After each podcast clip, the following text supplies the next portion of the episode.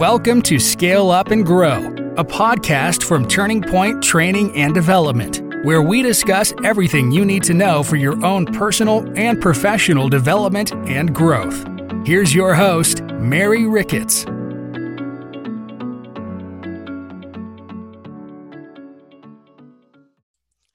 Hey, hello, and welcome back. I'm Mary Ricketts with Turning Point Training and Development. Welcome to our podcast, Scale Up and Grow. I want to talk about phone interviews today. We are in such a different place right now. Phone interviews are almost mandatory. Why? Because those of us who have ever been in HR or are in HR right now, we will tell you there's so many things that you can catch up on a, a, a person that's applying for a position through a phone interview. It is amazing the things you can pick up. I want to talk to you about a few tips I want to give you so that you can ace your next phone interview. Performing well on a phone interview can really help you land the job that you want. As unemployment is growing, more companies are using phone interviews to screen large pools of qualified candidates. So, let me share with you a few tips so that you can really make a good impression throughout the whole process. And if we're going to be honest, sometimes it's not a phone interview, it's a video. You may be on Zoom, you may be on StreamYard, Google Meets, whatever it is. One of the things you can try and do in advance is find out what platform they use for their interviewing process. And here's why I say that because those of us that love to use green screens, every platform doesn't use that. For instance, like Cisco WebEx, if that's not something that you do often, it may or may not allow you to use a green screen. The first time I had to use StreamYard, I had to completely move my laptop, move my computer around, but I had another space uh, at my home office that I could have a nice background without having a green screen. Those are the things you want to consider even before the, the phone interview because it could be a video. So you want to find that out first if you can find out what platform they use. Here's the first thing I want you to think about be really strategic with your contact information. You need to let the potential employers know the easiest way to contact you. Suggest that you can be best reach on your cell phone if it's awkward for you to take calls at work. And most of the time, and let's be honest, if I'm an employer, I do not want my employee taking a job interview call on the clock working for me. But guess what? We know it's going to happen. So you need to kind of think of what's the best way that you're going to manage that and schedule that. When can they give you a heads up so that either you can make that a scheduled break or you could take it during your lunch hour? Think about those. So the other thing I want you to think about that is that more and more companies do phone interviews without a lot of advance notice. So you want to establish the best possible conditions that you can if you're able to take a call quickly and maybe can you take the call and go to your car so that you're not at the office in the open on a phone interview where everyone can hear what's going on. The second thing I want you to think about, especially if you're sending out multiple applications, is to keep a contact log so you can keep everyone straight, right? Keep a list. Here's the company what was the job that you applied for? You know when did you apply for? What was the job description? Keep some type of organization about every job that you're applying for who's the inter- who's the person that scheduled your interview? Is that going to be the same person that you have the phone interview with? And keep their names written down. You want to stay as organized as possible. You'll be better prepared for the impromptu phone calls or any return calls if you know which company and position that they're calling about. Think about how you can get organized when it comes to this Next in line, let's talk about doing your research because a phone interview requires just as much preparation as a face to face version. Okay. Learn all you can about the company, the position, and people you're going to interview with. One of the most awesome tools that we have nowadays is social media. You can check out the company's Facebook page, see if they have an Instagram page.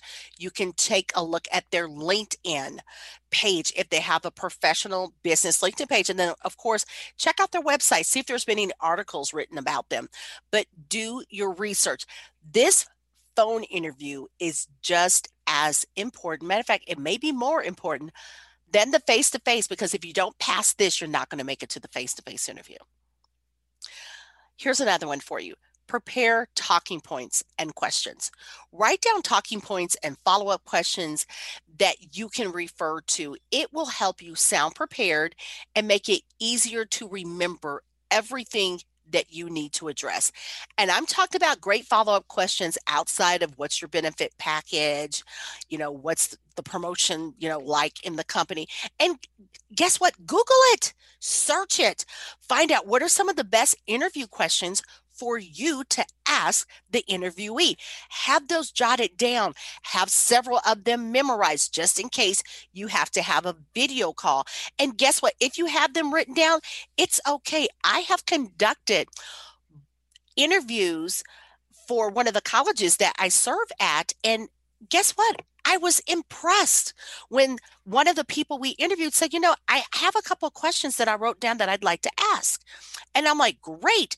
She had them layered out on a piece of paper and she was writing our responses in that. That is definitely okay to do.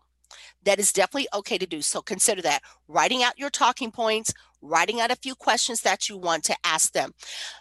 Warm up your voice. Your voice matters even more when your body language and facial expressions aren't visible.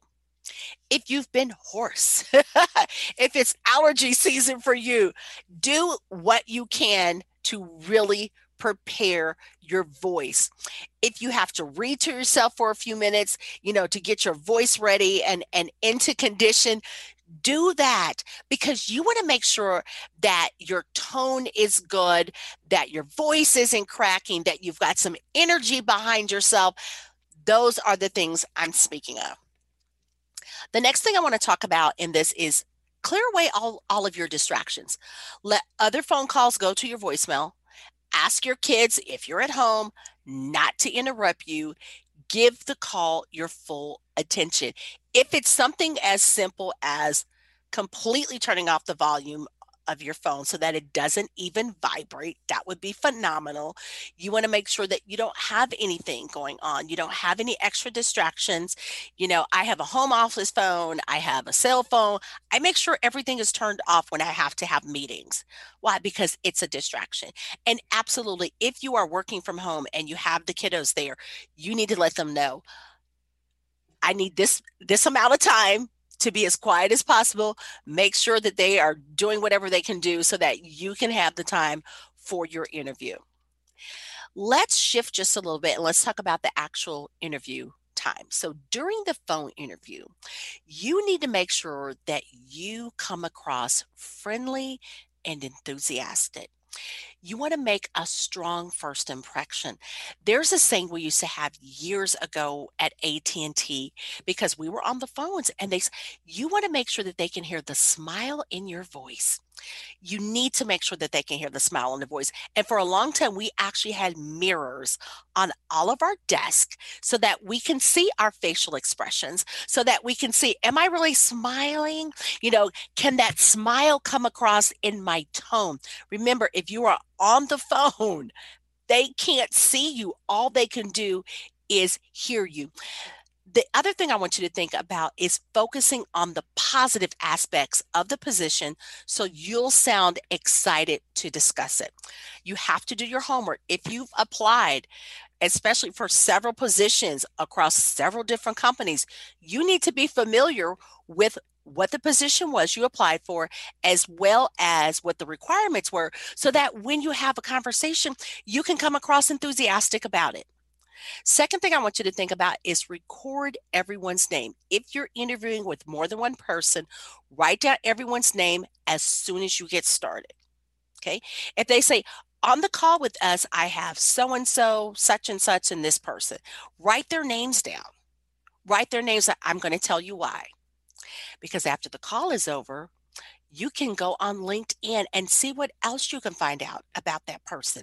See what else you can find out about their role and responsibility in the company because sometimes it's not just the HR person, it's other people um, that are interested in who the hiring person is going to be for the job. So you want to record everyone's name and it'll come in handy if you meet them for a face-to-face interview as well. The last thing you want to say, "Oh, I don't remember you on the call." Yes, you do, because you're going to write it down. Third, adapt to the interviewer's approach. Be yourself, but I also want you to be sensitive to the style of your interviewer. Adjust to their level of formality and the degree of detail they're speaking. Someone that comes across providing a lot of details usually wants to receive a lot of details and not a lot of vague information and not a lot of fluff. So that's what I'm talking about. Adapt to the interviewer's approach. And if they are very formal, remain very formal. Pay attention to their body language and their posture. Where are their hands? Oftentimes, um, especially in business etiquette, we teach, you know, you want to keep your hands on top of the table, whether you're speaking or not.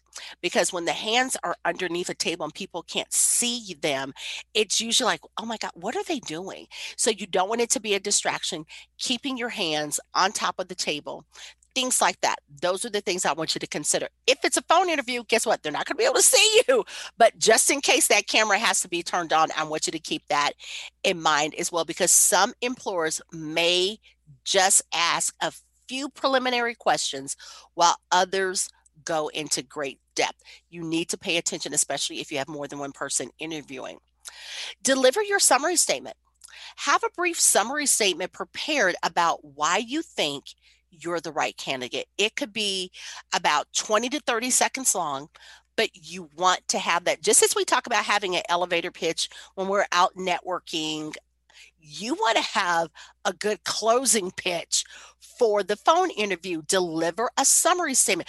This is why it's important for you to be very well prepared for every position that you're applying for, every company that you're going to apply for. You want to make sure that you have a good closing statement avoid interrupting.